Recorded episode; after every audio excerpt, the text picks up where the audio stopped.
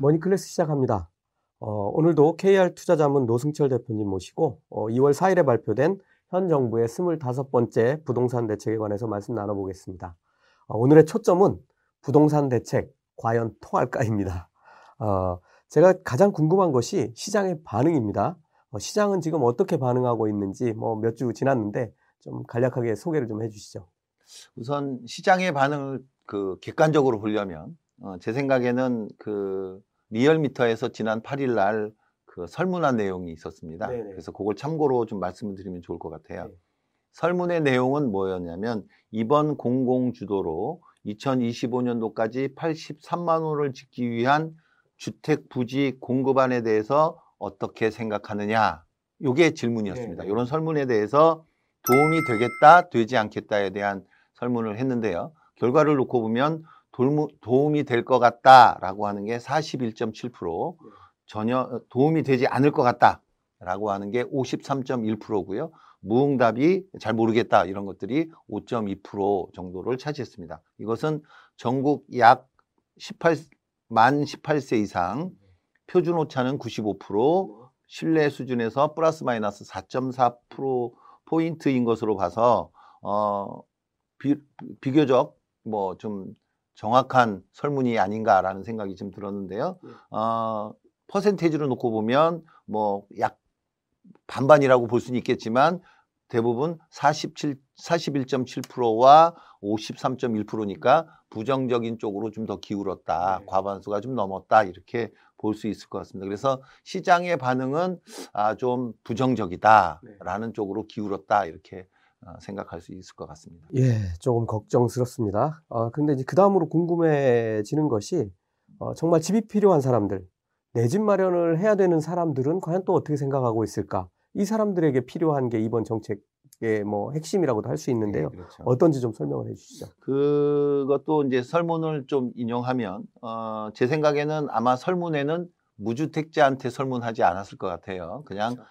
어, 나, 전국에 있는 만 18세 이상에게 이제 네. 뭐 설문을 했을 테니까요. 그러니까 그 설문에 답한 사람들은 아마 무주택자다 아니다는 아닌 것 같고 네, 네, 네. 다만 내 집이 필요하다고 하는 사람들에게 질문했다라고 보면 어, 연령층으로 살펴보는 게 좋을 것 같다고 네, 해서 연령층으로 한번 살펴보면 20대가 불신이 안 좋을 것 같다라고 하는 불신이 제일 많았다.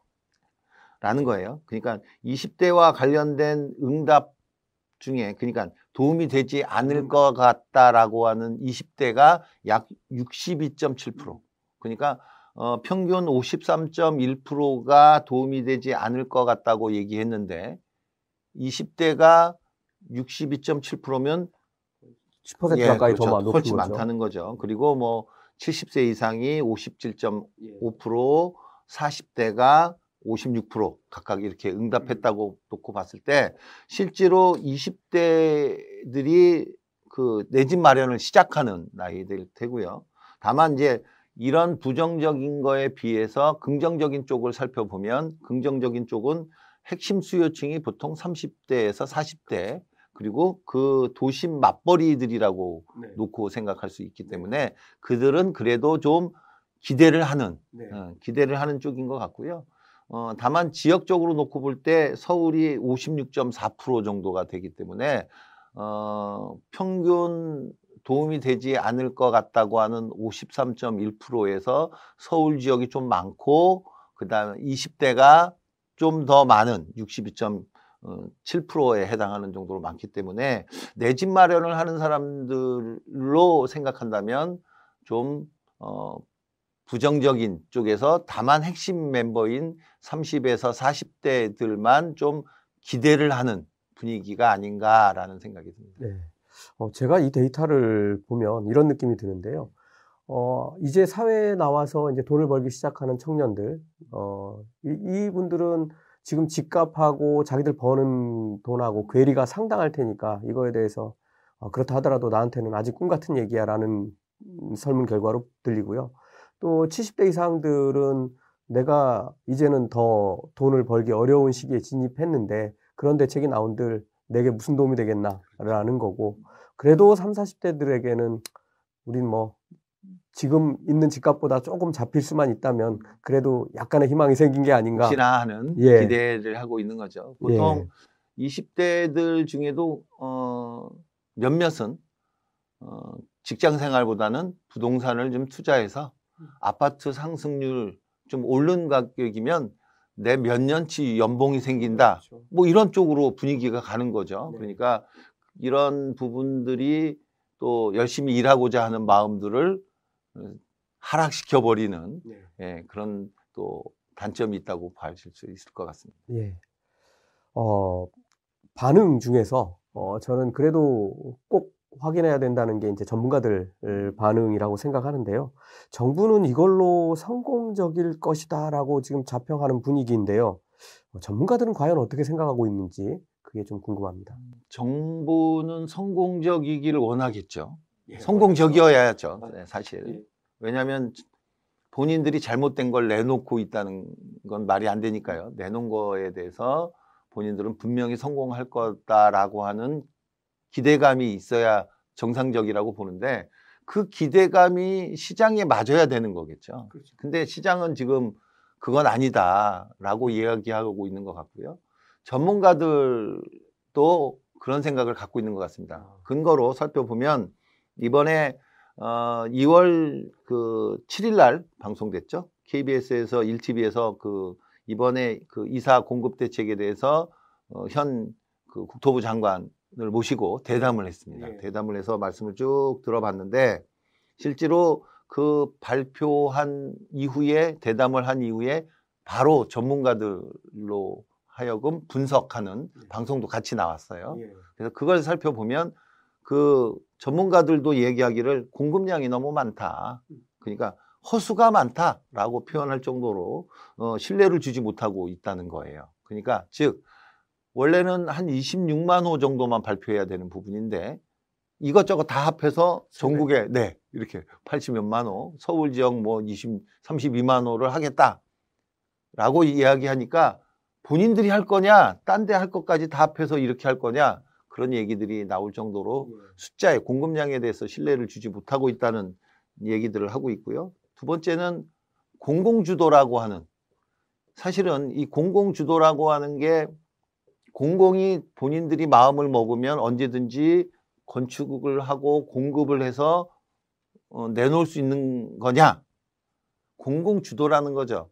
그러니까 민간들이 하는 거를 인허가만 공공이 주도해주고 나머지 그 부분에 대해서 정부가 한 것처럼 진행한다면 이게 우리나라가 자본주의 국가이기 때문에 토지주들이 동의하지 않으면 공공주도가 제대로 안 간다는 거죠. 그런 염려를 전문가들이 하고 있다는 걸로 봐서는 긍정적이다라고 하는 것보다는 약간 부정적이다. 나름 공급 대책에 대해서는 뭔가를 내놓은 것 같지만 어, 주택 시장의 안정화를 위해서 내놓은 것 같지만 실제 나온 이야기는 수량도 많고 공공 주도라고 하는 그런 것들이 그렇게 긍정적이지 않다라고 하는 게 전문가들의 분위기인 것 같습니다.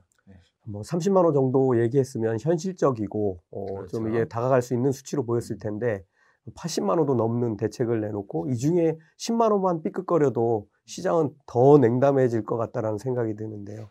또 뭐 83만 호가 지어진다는 게 아니지 않습니까? 83만 호를 지을 수 있는 부지를 확보하겠다. 그것도 현재 2025년도 까지 네. 네. 이렇게 되다 보니까 그런 부분들에 대해서 좀 어, 시장도 그렇고 전문가들도 그렇고 어, 그렇게 어, 좋은 반응이 아닌 것 같습니다.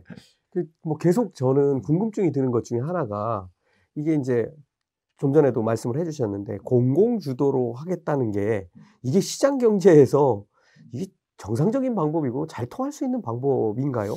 뭐 공공 주도니까 민간이 하는 아마 이, 이, 이, 부분도 많은 고민을 했을 것 같습니다. 네. 사실 민간이 재개발 재건축이라고 하는 그 지역에 많은 사람들이 이해관계가 섞여 있고 그러다 보니 보통 재개발 재건축하면 조합장은 뭐 감옥에 간다, 교도소 간다. 또는 세월이 지나면서 재건축과 관련된 조합과 비상대책, 비대위라고 보통 얘기하죠. 네. 그런 사람들이 또 충동하고 이해관계가 충돌하다 보니 그렇게 되고 그러다 보니 재개발 재건축은 보통 한 10년 이상 지나야 그것도 될까 말까. 아마 전부들 지친 상태가 되어야만이 그때 합의점이 나오는 듯해 보이는 시간이죠. 그러다 보니 그 사이에 그 많은 사람들이 어려움을 겪게 되기 때문에 이런 것들을 좀 어, 정부에서 기간을 좀 단축하고 네. 줄이자 공공이 그런 부분에 대해서만 좀 주도하자라고 하는 건데요. 좋은 뜻일 수는 있겠지만 네. 문제는 그 정부가 이야기하는 공공 주도가 주민들이 이야기하는 재개발 재건축의 주도와 이게 좀 맞아야 인허가가 인허가만 좀 빨리 해주면 좋은데 인허가만 빨리 해주는 게 아니지 않습니까? 왜냐하면 그거를 또 하는 어, 표현이 좀 속된 표현으로 말하면 대행업체가 LH나 SH니까 그러니까요. 그거 해주겠다 공공주도로 하겠다 그리고 그거와 관련해서 일을 진행하겠다 그러니까 주민들의 이해관계와 맞지 않으면 그러면 또 그거는 아닌 것 같아요. 그래서 그런 부분들에 대해서 우리가 정확히 파악해야 될 게 있는데 공급 물량하고 시기죠.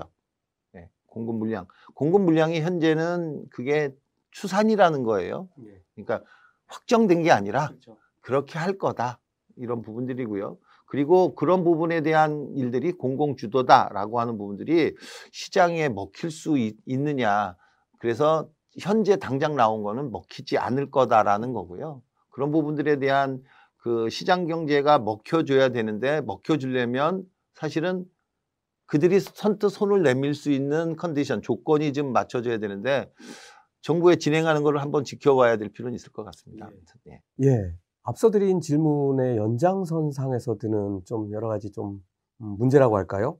어, 개발 과정에서 뭐 주민 동의 요건을 완화한다거나 하는 이런 규제 완화 부분들이 있는데 실제로 그 안을 들여다보면 약자라든가 어, 또는 누구는 재산권을 행사할 수 있는데 그 비율을 낮추면서 어, 재산권 행사를 할 수 없게 하는 사유재산 침해 문제라든가 이런 부분들도 생길 수밖에 없는 어, 상황인 것 같은데요. 어, 이런 부분을 너무 그냥 쉽게 생각하고 한 번에 어, 공론화 과정 없이 털어버린 게 아닌가 하는 느낌이 좀 듭니다. 그 어찌 보면 그 주민 동의 요건을 완화한다는 것도 사실 좋은 거죠. 동의 비율이 뭐 80%냐 70%냐에 따라서 동의 요건을 완화한다는 거는 업무 진행을 좀 빨리 하겠다. 공공 주도로 하니까 좀 빨리 하겠다. 뭐 이런 거니까 규제 완화 라고 하는 것들은 좋지만 네.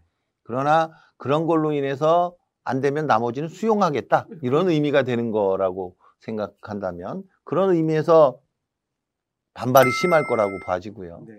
그렇다면 반발이 심한 것들을 이겨내려면 결국은 여러 가지 방법들을 사용하게 되겠죠. 사용해야 되겠죠. 쉽게 생각해서 생각해낸 정책이 아니기 때문에 굳이 그 방법을 생각한다면 현재 발표한 방식이나 규제를 일부라도 좀 풀고 지나친 부분들이 있다면 민간에게 좀 열어놔도 되는데 그게 공공주도라는 것로 인해서 정부에서만 할 수 있다라고 하는 생각들이 좀 잘못된 게 아니냐는 생각을 좀 가져봅니다. 왜냐하면 어, 민간 주도로 일을 진행하는 경우가 있을 때 정부에서는 그걸 못하게 막았고 민간은 못한 상태에서 법을 좀 개정해서 이번에 법 개정해서 정부에서 공공주도를 좀 하겠다.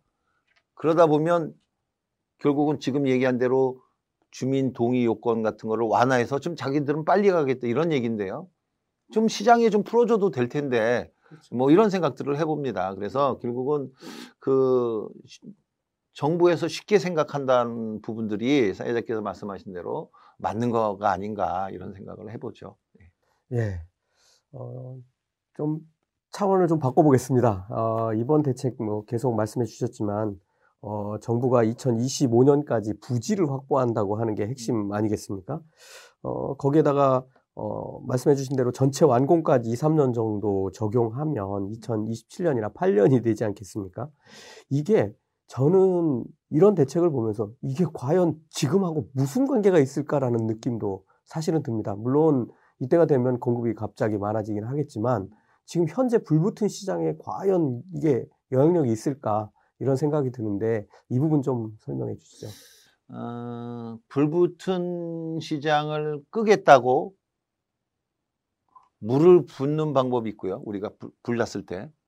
또 다른 건 빨리 불을 끄려고 바람을 부는 수가 있을 수 있겠죠. 아, 네. 예를 들면 지금 있는 이런 부동산 경기의 상승에 있어서 이걸 끄겠다고 하는 부분의 가장 키포인트 초점은 현 국토부 장관께서 말씀하신 거는 더 이상 아파트 가격이 오르지 않을 거라는 심리적인 것들로 인해서 주택수가 83만 호 전국에 서울에 32만 호가 이렇게 앞으로 많이 될 거니 아파트 가격이나 주택 가격이 내려갈 거다. 더 이상 안 오를 것이다. 그러므로 더 이상 아파트에 투자하거나 아파트를 사면 안 된다. 그러면 아파트 가격이 내려가지 않겠냐라는 생각으로 아마 발표한 게 아니냐. 그러면 금방 말씀드린 대로 불붙은 시장에 물을 부을 것이냐 아니면 혹시 이것이 바람이 돼서 더 활활 불, 불이 붙을 수도 있다는 생각은 왜 안 하는가 이런 생각을 해봅니다. 즉 바꿔 얘기하면 지금 이번에 발표한 것은 2025년도까지 부지를 확보하겠다는 거라는 거죠. 금방 말씀드렸다시피 이런 부분들이 결국은 부지를 확보하는 거지 결국은 아파트가 늘어나는 게 아니기 때문에 그렇고요. 2025년도라면 지금부터 2021년도 4년 후 얘기고요. 그리고 어, 이런 부분에 있어서 차라리 물이라고 하면 이번에 서울 같은 경우에는 서울 보궐선거 관련된 거, 그 다음에 내년도에 있을 대통령 선거가 차라리 그 후보자들이 어떤 전략과 정책을 내놓냐에 따라서 결정을 하게 되면 그게 훨씬 더 이 불붙은 시장을 끄게 되지 않을까라는 생각도 좀 해봅니다. 그래서 어, 현 정책은 단순하게 아파트 가격이 오르지 않을 거라고 하는 심리적인 걸로 정책이 나온 거라고 본다면 실질적인 걸로는 이 선거가 또 영향을 주지 않겠나 뭐 이런 예. 생각도 좀 해봅니다. 예, 지금 뭐 요즘 그 서울시장 후보들 그, 예. 주, 그 부동산에 크게 방점을 두고 정책들 내놓고 하는데 제가 어제 뉴스를 보다가 좀 웃음이 터져가지고 음, 그랬는데 뭐 예를 들면 강변북로 위에다가 뭐 아파트를 지어서 공급하겠다고 하는데 저는 그런 데 가서 살고 싶은 생각이 일단 없고 그런 거보다는 강변북로를 복선화, 복층으로 만들어서 교통난부터 해결할 생각을 해야 되는데 그렇죠. 참 엉뚱한 사람들 같습니다. 사실 뭐 비아냥 되자고 하면 한강에다가 수상 가옥을 하자고 하지 않은 게 다행이다 이런 생각도 좀 해봅니다. 아, 필리핀 됩니다. 예. 예. 자 그러면 어, 제가 또 우려하는 것 중에 하나가 전체 자산 시장을 한번 놓고 보는 겁니다. 뭐 주식 시장을 포함해서 네. 어, 뭐 원자재 뭐 이런 것들 다 보면 지금 원자재 슈퍼 사이클이 작년부터 시작돼 가지고 어, 원자재 가격 엄청나게 오르고 있고요. 유가는 60불을 돌파했습니다. 어, 그리고 집값은 뭐 여러분들 더 잘 아실 거고 어, 주식 주식 시장은 뭐 미국은 뭐 사상 최고치, 우리나라도 사상 최고치 근접해 있는 그런 상황입니다. 다들 이게 유동성과 저금리 뭐 이런 영향을 통해서 어, 지금 이제 버블이 엄청나게 커져 있다고 인식들은 다 같이 공감하고 있는 것 같습니다. 그런데 이게 이제 조금 멀리 보면 만약에 이런 자산 음, 버블이 붕괴하는 시점에 주택 공급이 이렇게 대규모로 쏟아져 나오면 정말 이건 더 심각한 문제가 되지 않을까. 예를 들어서 이거는 산업 전체에도 큰 파장이 갈 것 같은 이런 생각이 되는데요. 이런 우려를 하는 분들은 안 계시나요? 아마 그 그런 생각을 갖는 분도 계시지 않을까 싶긴 한데요. 네. 어, 우리가 또 바로 봐야 될 게 2025년도에 83만 호의 주택이 공급되는 게 아니지 않습니까? 예. 주택 공급을 할 수 있는 부지를 확보하겠다고 하는 네. 부분이니까 네. 그래서 계속 누누이 얘기하는 게 이게 그때 되면 공급이 확 늘어나는 거다 이런 염려도 안 된다는 거죠. 네. 왜냐하면 부지를 확보하겠다는 거지 그때 아파트 공급이 이루어졌다는 게 아니기 때문에 그런 제 생각을 놓고 보면 어, 이러한 공급 물량이라고 하는 표현 자체가 좀 잘못됐다. 공급할 수 있는 준비를 하겠다는 건데 네. 결국은 어, 이런 상황들이 현재 있는 아파트 가격을 좀 내릴 수 있어야 되는데 과연 내릴 수 있는가?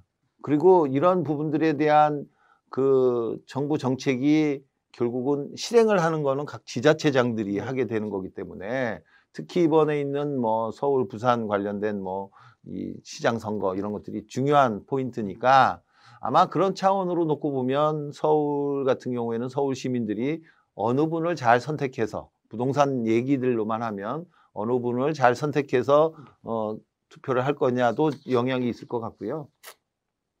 크게 더 크게 얘기하면 이게 대통령 선거와 관련된 이야기인데 2021년도 그다음에 대통령 이후 선거를 하고 2022년도에 이제 선거가 이루어지면 내년도에 어 2027년도 즉 2025년도에 부지가 확보되고 이제 아파트를 짓기 시작한단 말이죠. 네. 그러면 입주하는 게 한 2, 3년이면 2027년이나 2028년도쯤 입주할 텐데 그때쯤 되면 그때에 어느 분이 대통령이 될지 모르지만 다음 그분 다음 대통령 그, 그 그 분이 이제 하게 될 안아야 될 거기 예. 때문에 예. 이게 결국은 어 엄포라고도 생각할 수도 있고요. 따지면 엄포라는 표현은 좀 그렇긴 한데 아파트가 앞으로 늘어날 거니까 지금 아파트 가격이 오르지 않을 거라는 심리는 좀 너무 어, 생각을 앞서서 하지 않았는가. 네. 그러니까 정책과 관련된 이게 지금 사회자께서 말씀하셨던 2025년도에 분기할 상황까지 과연 가겠는가. 시장이 그렇게 바보스러운가. 제 생각에는 시장은 그렇지 않을 것 같습니다. 네. 그러니까 2025년도에 대한 것들은 그 시장은 다른 생각으로, 다른 방법으로 움직이고 있을 거라고 봐지고요. 네. 현재 이런 부분들에 대한 것들로 당장 오히려 어, 이득을 보고 있는 거는 공공임대주택을 하고 있는 그런 건설사 이런 데들도 오히려 혜택을 보고 있는 그런 경우니까 어, 상황은 어, 먼 이야기다. 지켜봐야 어, 된다. 지켜봐야 된다. 어. 걱정하지 않으셔도 된다. 뭐 이렇게. 예. 어쨌든 정리하면 현 정부는 대책을 내고 그렇죠. 다음 정부는 준비를 하고 그렇죠. 그 다음 정부는 책임을 져야 되는 상황이 맞습니다. 되겠네요. 예. 예. 그리고 한 가지 더 궁금한 것이 시장 경제 내에서 부동산 시장이 이렇게 어, 정책만으로 움직일 수 있는 것인지 어, 또 옳은 것인지 뭐 이런 것들이 좀 궁금해집니다. 부동산 가격의 결정 요인 중에 큰 portion을 차지하는 게 사실은 정부의 정책입니다. 정부가 어떠한 부동산 정책으로 갈 것이냐 그거에 따라서 부동산 가격은 오르고 내릴 수 있어요. 수요와 공급 전부 다. 네. 정책이 그래서 우리는 부동산을 투자와 관련된 일을 하는 사람들은 부동산과 관련된 거는 어, 정책이 앞으로 어떻게 바뀔 것이냐도 지켜보고 있는 네. 거거든요. 그렇다면 정책이 결국은 부동산 시장을 움직이는 거는 맞다. 그런데 그 바뀌는 정책이 어떻게 얼마만큼 신뢰할 수 있느냐. 신뢰를 많이 한다면 그 정책을 따라서 앞으로 계획을 세우겠지만 그 정책이 변동될 가능성에 대해서도 시장은 지켜보고 있다는 거죠. 네. 그렇다면 사실은 어 이러한 정책으로 부동산 시장은 움직일 것이다. 다만 얼마만큼 움직이느냐. 음. 어, 그러니까 그거를 100% 믿고 그, 그대로 움직일 것이냐 아니면 아 이렇게 정책을 내놨으니 우리는 10% 5%만 움직일 거냐 그 포션도 중요하다고 봐야죠. 그래서 음. 움직이기는 움직이되 얼마만큼 움직이냐도 중요하다 네. 이렇게 생각하시는 게 좋을 것 같습니다. 예. 어, 지금까지 뭐 이사 대책에 관해서 어, 대표님께서 생각하시는 여러 가지 의견도 말씀해 주셨고 어, 잘한 점 어, 이게 영향이 없을 것 같다는 뭐 그런 내용까지도 말씀을 해 주셨는데 어, 궁극적인 문제 그리고 해결책에 관해서 뭐 대표님 좀 생각하시는 거 있으시면 어, 좀 들려주시죠. 음, 어, 우리가 이런 정책이 잘 됐다, 잘못됐다라고 했을 때 잘 됐다면 칭찬하고 잘못됐다고 하면 우리가 뭐 이거 잘못됐다고 얘기하면 변경될 수 있는 거냐? 잘 안 되죠. 안 된다는 거죠. 네. 그래서 제 생각에는 잘된 점과 잘못된 점을 살펴볼 수는 있다. 네. 뭐 평가할 수도 있겠죠. 다만 그런 부분에 대한 것들이 해결책은 아니다. 그래서 우리는 이러한 상황에서 어떻게 살아야 할 것이냐 이 두 가지를 놓고 보면 저는 후자를 선택하다 하면 좋겠다라는 어, 제안을 드리고 싶은데요. 결국은 뭐냐? 현 정책이 나오는 거를 보고 우리는 어떻게 살아야 할 것이냐. 대책은 특히 각 사안들에 따라서 다 틀려질 텐데요. 재개발, 재건축과 관련된 조합에 있는 사람들은 그러한 정책의 변화에 따라서 어떻게 대처할 것인가. 네. 그리고 또 이런 상황에서도 어, 주택을 매입, 구입하거나 또는 매각하는 분들은 어느 때 해야 될 것이냐에 따라서 각 사람마다의 상황이 다 달라질 텐데요. 네. 그 상황을 어, 이 정책은 나랑 무관하다라고 하고 등 돌리지 말고 네. 정책을 살펴보면서 나한테 불리한 것은 어떤 점인지 유리한 점은 어떤 것인지에 따라서 결정해야 된다. 선택해야 된다. 그래서 내가 이러한 어려운 상황에서도 어렵다고 하는 상황에서도 나의 최선의 삶의 질 향상을 위해서 네. 어떤 것을 결정할 것이냐를 선택하는 것이 네. 가장 바람직하지 않겠느냐라는 게 제 생각입니다. 아, 예. 뭐 어, 정답인 것 같습니다. 어차피 정부의 정책은 뭐 우리가 바꿀 수 없는 것이고 어, 그 영향력은 우리한테 고스란히 오는 것이니까 그렇죠. 내가 처한 상황, 어, 내 컨디션을 확인하고 어, 그에 따라서 나는 어떻게 행동할 것인지를 결정해야 된다. 뭐 이렇게 결론을 내주셨는데요. 어, 부동산 들으면 들을수록 어렵습니다. 아, 하지만 뭐 세상은 자꾸 변하고 있고 우리는 지금 대표님 말씀하신 대로 그에 따라서 반응하고 행동해야 우리의 자산도 키우고 지킬 수 있다고 생각이 됩니다. 아, 지금까지 어, 노 대표님 고생 많으셨습니다. 고맙습니다. 네, 수고하셨습니다.